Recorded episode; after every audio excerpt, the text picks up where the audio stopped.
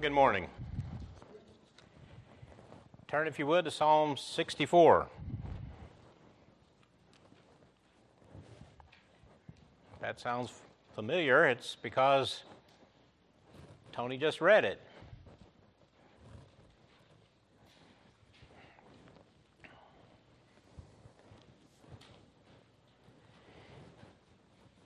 Psalm 64 Hear my voice, O God, in my prayer.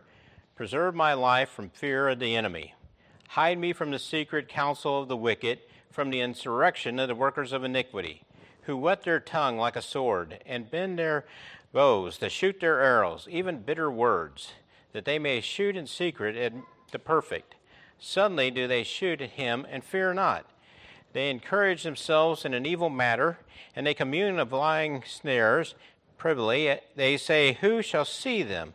They search out iniquities. They accomplish a diligent search, both the inward thought of every one of them and the heart is deep.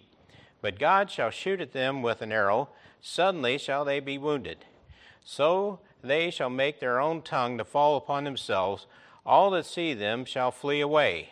And all men shall fear and shall declare the work of God for they shall wisely consider of his doing. The righteous shall be glad in the Lord, and shall trust in him, and all the upright in heart shall glory.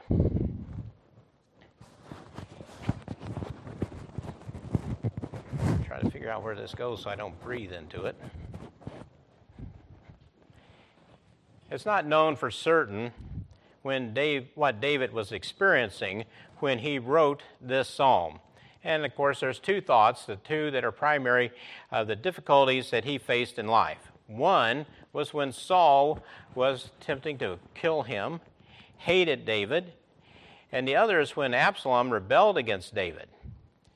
But this psalm speaks of secret attacks, a secret nature in the way that his enemies come against him. And because of that, I think this was actually written at a time of Absalom's rebellion and not Saul's hatred. For instance, Saul wasn't really very stealthy about what he did. If you recall, he had a javelin in his hand two different times and he just fired it at David. So there's nothing real secret about that. But if you turn to 2 Samuel chapter 15, looking at verses 10 through 12, we're going to see some of the things that Absalom did in order to conspire against his father, David. 15, 10 through 12. But Absalom sent spies throughout all the tribes of Israel, saying, As soon as ye hear the sound of the trumpet, then ye shall say, Absalom reigns in Hebron. And with Absalom went 200 men out of Jerusalem that were called, and they went in their simplicity, and they knew not anything. And Absalom sent for Ahithophel the Gilonite, David's counselor, from his city, even from Giloh, while he offered sacrifices, and the conspiracy was strong, for the people increased continually with Absalom interesting things happen there. We're not going to get too involved with it. But Absalom invites 200 men from Jerusalem. And when it says that they didn't know anything, that just means they don't even know why they're going to meet Absalom. They just leave Jerusalem and, and go. Um, seemed a little bit strange. You know, they're leaders, obviously. Absalom has an agenda. He wants to make sure that he has plenty of followers, and he wants important followers. So he invites these 200 men, and they go. And in addition to that, he asks one other man to attend this meeting, Ahithophel, David's counselor. And more than a counselor, it was his friend. He called David's friend to come join me in this conspiracy against my father. And I think it is under those circumstances that David writes Psalm 64. And as we look at this, this is called an individual lament psalm. So it's David writing on behalf of himself, And the lament is that he's crying out to God for deliverance. This psalm starts off in distress, but ends in glory. It ends in joy. And it ends up writing about the wonders of God. Now, this psalm divides up real easy. There is David's prayer in verses 1 through 6, and David's encouragement in 7 through 10. Now, each of those have two subgroups. Starting off with verse 1 and 2 is an appeal for protection from the wicked, part of David's prayer. And David's prayer also includes 3 through 6. He describes the evil activities of the wicked. In verse 7 through 10, we find that David's confident expectation of the defeat of the wicked by God. And then in verse 10, he describes the joy of the righteous. So in verse 1, David is lifting up his voice in prayer to God. Hear my voice, O God, in my prayer. But the Hebrew word for prayer here is more accurately translated as complaint. Hear my complaint. Now, note, that doesn't mean whining. He has a real concern. David is not posting a Facebook rant of all the petty issues that he has read from other people's Facebook posts. That's not what this is. It's entirely different. But David is consumed with troubled thoughts. Unlike whining, David is surrounded by a real and malicious enemy. But there's something interesting about this that's different than what you would anticipate hearing. Preserve my life from fear of the enemy. He's not asking for destruction of the enemy. He's asking that God would watch over, safeguard him, safeguard his thoughts, deal with his anxieties. That's what he's asking for. He wants relief from the dreadful terror that he feels in regard to his enemy. David sees that his fear of them was more debilitating to him and his soul than was the actual threat from his enemies. Why did he feel like that? Because he recognizes when anxiety reaches that point where everything is consumed by the terrible thoughts that you have toward this problem, you have since lost track of what God can do for you. You are consumed with worry. Anybody been there? Consumed with worry? And had greater and half of them didn't even come to, to fruition. They just disappeared. Didn't meet your fears. So in verse 2, hide me from the secret counsel of the wicked, from the insurrection of the workers of iniquity. David's asking that he be sheltered in a secret place, away from his enemies' secret counsels.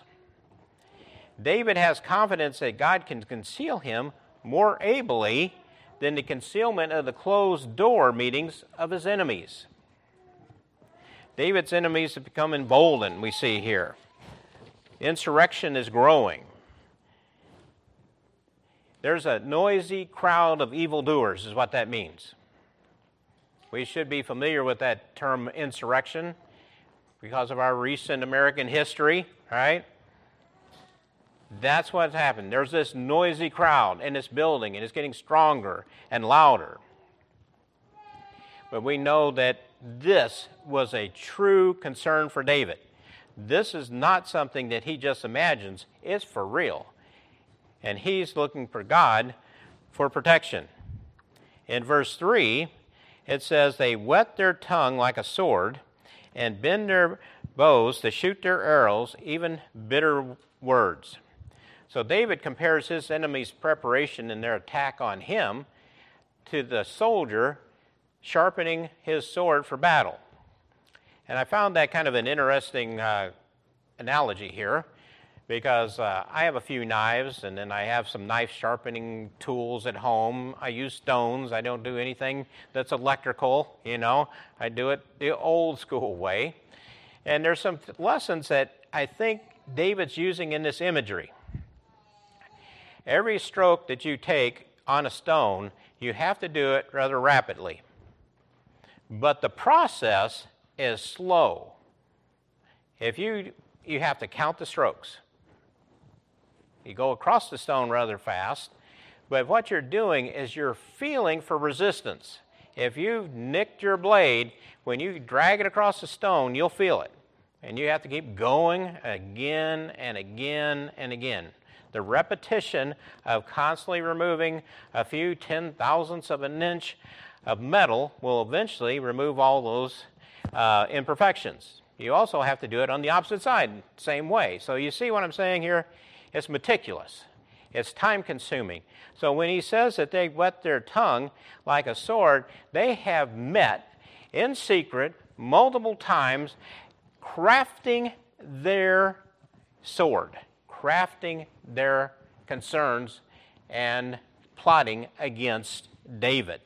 They have done this to the extent that they are ready to deliver a lethal blow with their swords. Now, these are not real swords. You see here, they whet their tongue. They prepared themselves, practicing over and over and over the words that they're going to use. When they get the 200 men to come, what are they going to tell the 200 men? Well, they've been practicing, and they want a good argument, and they want these men to follow them. So they crafted their words, they developed their plots. They're ready to, to deal a lethal wound to David. And they are taking careful aim at him because that imagery moves on and bend their bows to shoot their arrows. What are their arrows coming off of that tongue that they've sharpened? Bitter words, angry words. They're going to get even with David for whatever ill they think they've received from him. And they prepared speeches, and they have drawn back with all their might the bow of their intention to deliver harsh, bitter, angry words. Now, if you turn back to 2 Samuel chapter 15 again, We're going to see what those words sound like. They're meant to destroy the character of David and overthrow his rule. They're meant, these words aren't name calling or saying weak insults. They're poisoned darts. They're meant to inflict pain and destruction. 2 Samuel 15, 2 through 5. And Absalom rose up early and stood beside the way the gate. And it was so that when any man that had a controversy came to the king for judgment, then Absalom called unto him and said, Oh, what city art thou? And he said, Thy servant is one of the tribes of Israel. And Absalom said unto him, See, thy matters are good and right, but there's no man deputed to the king to hear thee. Absalom said, Moreover, Oh, that I were made judge in the land, that every man which comes, which hath any suit or cause, might come unto me, and I would do him justice. And it was so that when any man came nigh to him to do obeisance, he put forth his hand, took him, and kissed him. So what's Absalom doing? You know, they David's inside the city. Absalom stays outside the city. He's at the gate. And when somebody comes with a complaint that they want someone to uh, handle, Absalom says, Hey, buddy, long time no see. Come on over here. Let me give you a hug. What's going on? Well, I got this complaint. Oh, Man, I'd really love to help you, buddy. But the king didn't appoint anybody for this kind of stuff. You're on your own. But if you made me king, I'd get some stuff done for you. I'd see you get justice. That's the way Absalom handled these attacks. Well, what is he saying? David doesn't care about your problems. I do. In fact, when you kneel down before me, I pick you up, I, I give you a big hug, I tell you how great you are, right? That's what he's doing. He's undermining the authority of his father and king David. In the same way that he's trying to gain followers, he is also destroying the character of his father, as though his father cares less, David cares less about those people than Absalom does. So as this moves forward in verse 4, that they may shoot in secret at the perfect. Suddenly do they shoot at him and fear not. So, what have they done? It says they've sharpened their tongues, they've loaded their bow, they have their poison arrows ready, they're prepared to unleash these weapons, and they're doing it all in secret and they don't fear. They don't fear what? In this case, they don't fear God or man. They feel that David's incapable of resolving this problem, and they feel like God isn't paying attention. Remember who David is a man after God's own heart. And they don't care about that. They don't care about man. They don't care about David. And have no regard for God. That's the condition that's met here. They lie in ambush like cowards, ready to attack. And David, and a man of integrity, as it says here, it's called perfect. Obviously, that doesn't mean that he is sinlessly perfect, but he has integrity. He's not familiar with these low life tactics. He never used them himself, right? But now they're lying in wait. How close are they to be prepared to attack David? In verse 5, they encourage themselves in an evil manner. They commune of lying snares privily. They say, Who shall see them? Their confidence is growing, is what's going on. They're talking among themselves.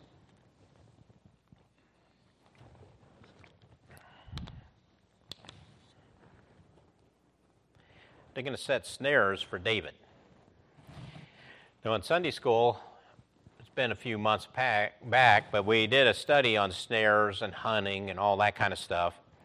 And a snare would be put on a game trail. There's a loop at one end. You take a sapling, you bend the sapling over, tie the other end off on it, have a trip wire on that so that as soon as the animal enters in, hits the tripwire, tripwire lets the sapling snap back, the loop closes, grabs the leg, and pulls the animal up off the ground. Never knowing what struck it until it's already ensnared. That's what they say they're doing in regard to David. They're doing all these things purposely evil, secretly, privily, as it says, meeting together, talking about how they're going to bring the downfall of David. And they see him as nothing more than a beast that could be grabbed by the leg and pulled off of the throne. The design of that snare is it looks harmless because it's always covered over, looks just like everything else around it is to capture the unexpected, and they see David as that unexpected animal with no sense, and it leaves no chance of escape. In their minds, as they build this case against David, as Absalom sits at the court, or rather at the uh, gate, and he conspires to tell people how he would do a better job, and men are being pulled into this conspiracy, and they're constantly being told how much better Absalom will be, and David is just going to walk into that snare and be trapped.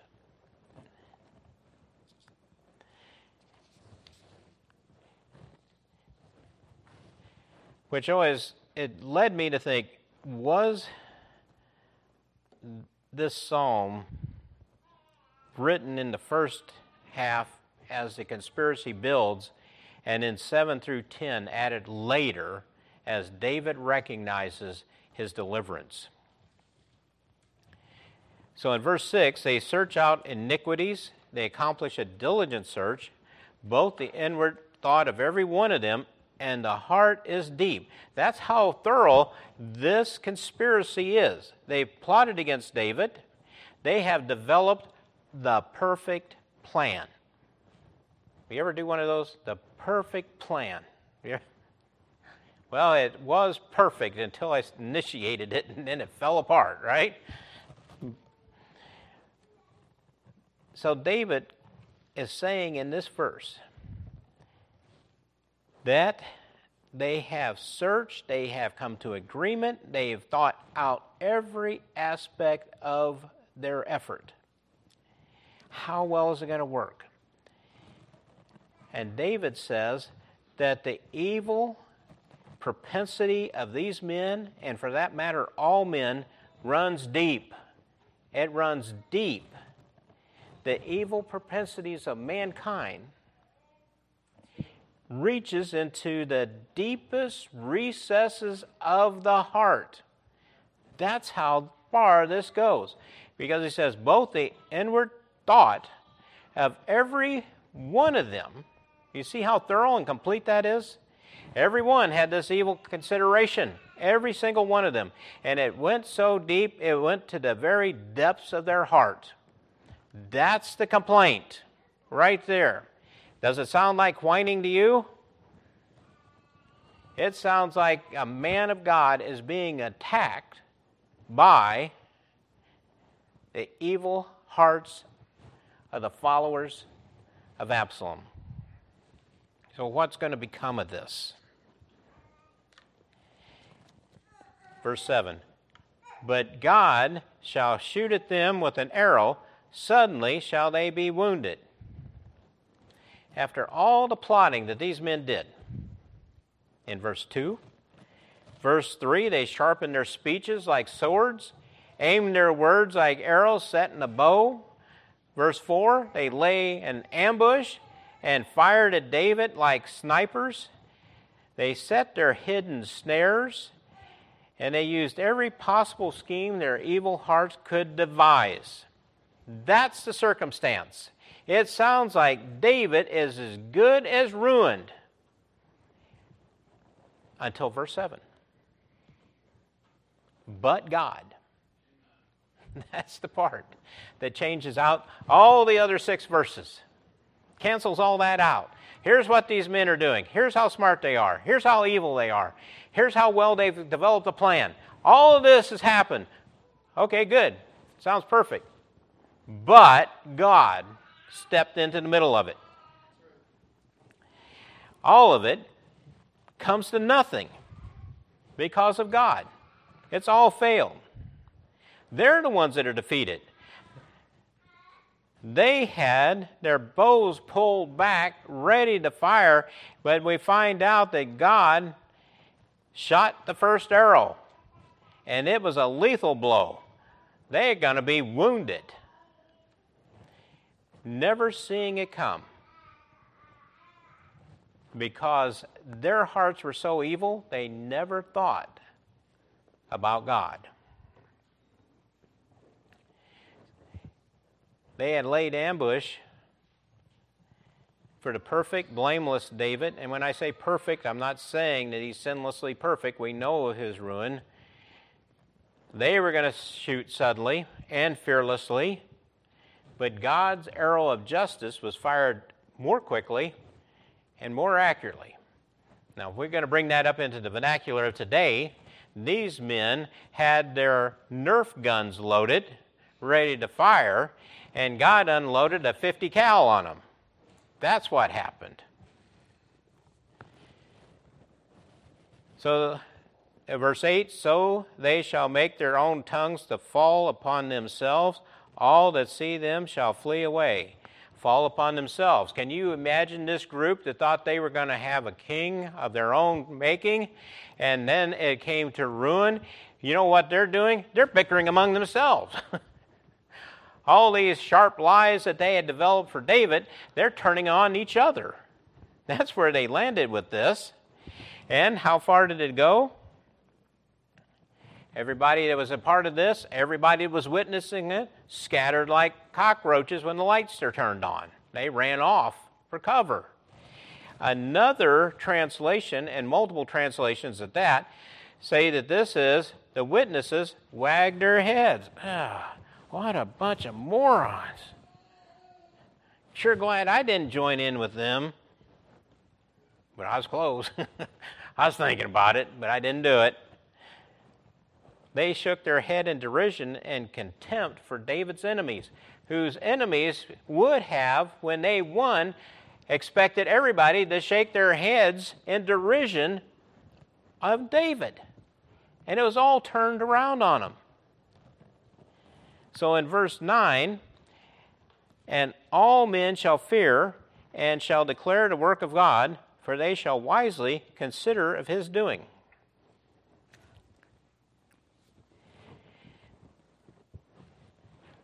The plotting that they had done was in secret. But their defeat, everybody saw it. 200 men wandered off over there to Hebron to meet up with Absalom, didn't even know why they're going. Sounds like, sounds like a plan. I'm going to go over there, not sure why. Maybe I'll get a free meal. The defeat was public. Everyone knew. Everyone talked about it and everyone understood what had occurred.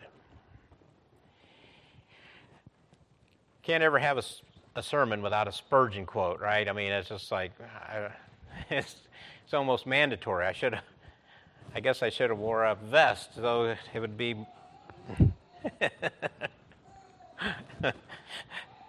Spurgeon said in regard to this, some of the divine judgments are a great deep but in the case of malicious persecutors, the matter is plain enough, and the most illiterate can understand. So Spurgeon says, This was so obvious that it was God's hand, even the dumbest person you know could figure it out for themselves. That's what he said. That's Randy's translation of Spurgeon, okay? So in verse 10, after all this going on, David's prayers, David's troubled mind, and the downfall of his enemies has occurred. And David looks at this in retrospect. What's he got to say about it? What would you have to say about it? Man, sure glad I figured out that plot and had it ruined before it occurred. I was really pretty sharp on that one. I figured it out for myself. What's he say? The righteous shall be glad in the Lord and shall trust in him, and all the upright in heart shall glory. God did it. Don't you see? That's what that verse means. Don't you see? God did this. And the righteous are glad. He prayed to be preserved over a dreadful fear of his enemies. Here we see him moved from fear to rejoicing, from fear to exaltation. Knowing that the righteous will rejoice in the God that provides security in a world that looks to destroy others. Don't we live in that world today? Social media is constantly buzzing with an attempt to cancel out the other side. That's the deadly wounds are being afflicted, inflicted on enemies from both sides. Where does someone stand up in the middle of all that and say, the enemy of this world is Satan? That's the enemy. And he's delivering mortal wounds to humanity. And we only see it as somebody that sits on the other side of the aisle. The reality is, the enemy is someone else other than that. Can you place trust in God? David started off and he was desperate.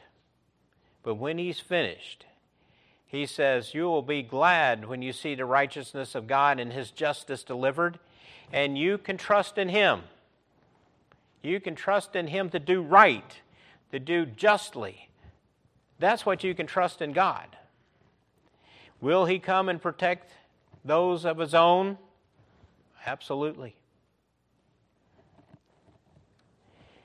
It's the divine character of God and his display of that divine character in this part of David's life that brought David even more confidence as he moved through his life that he would be protected.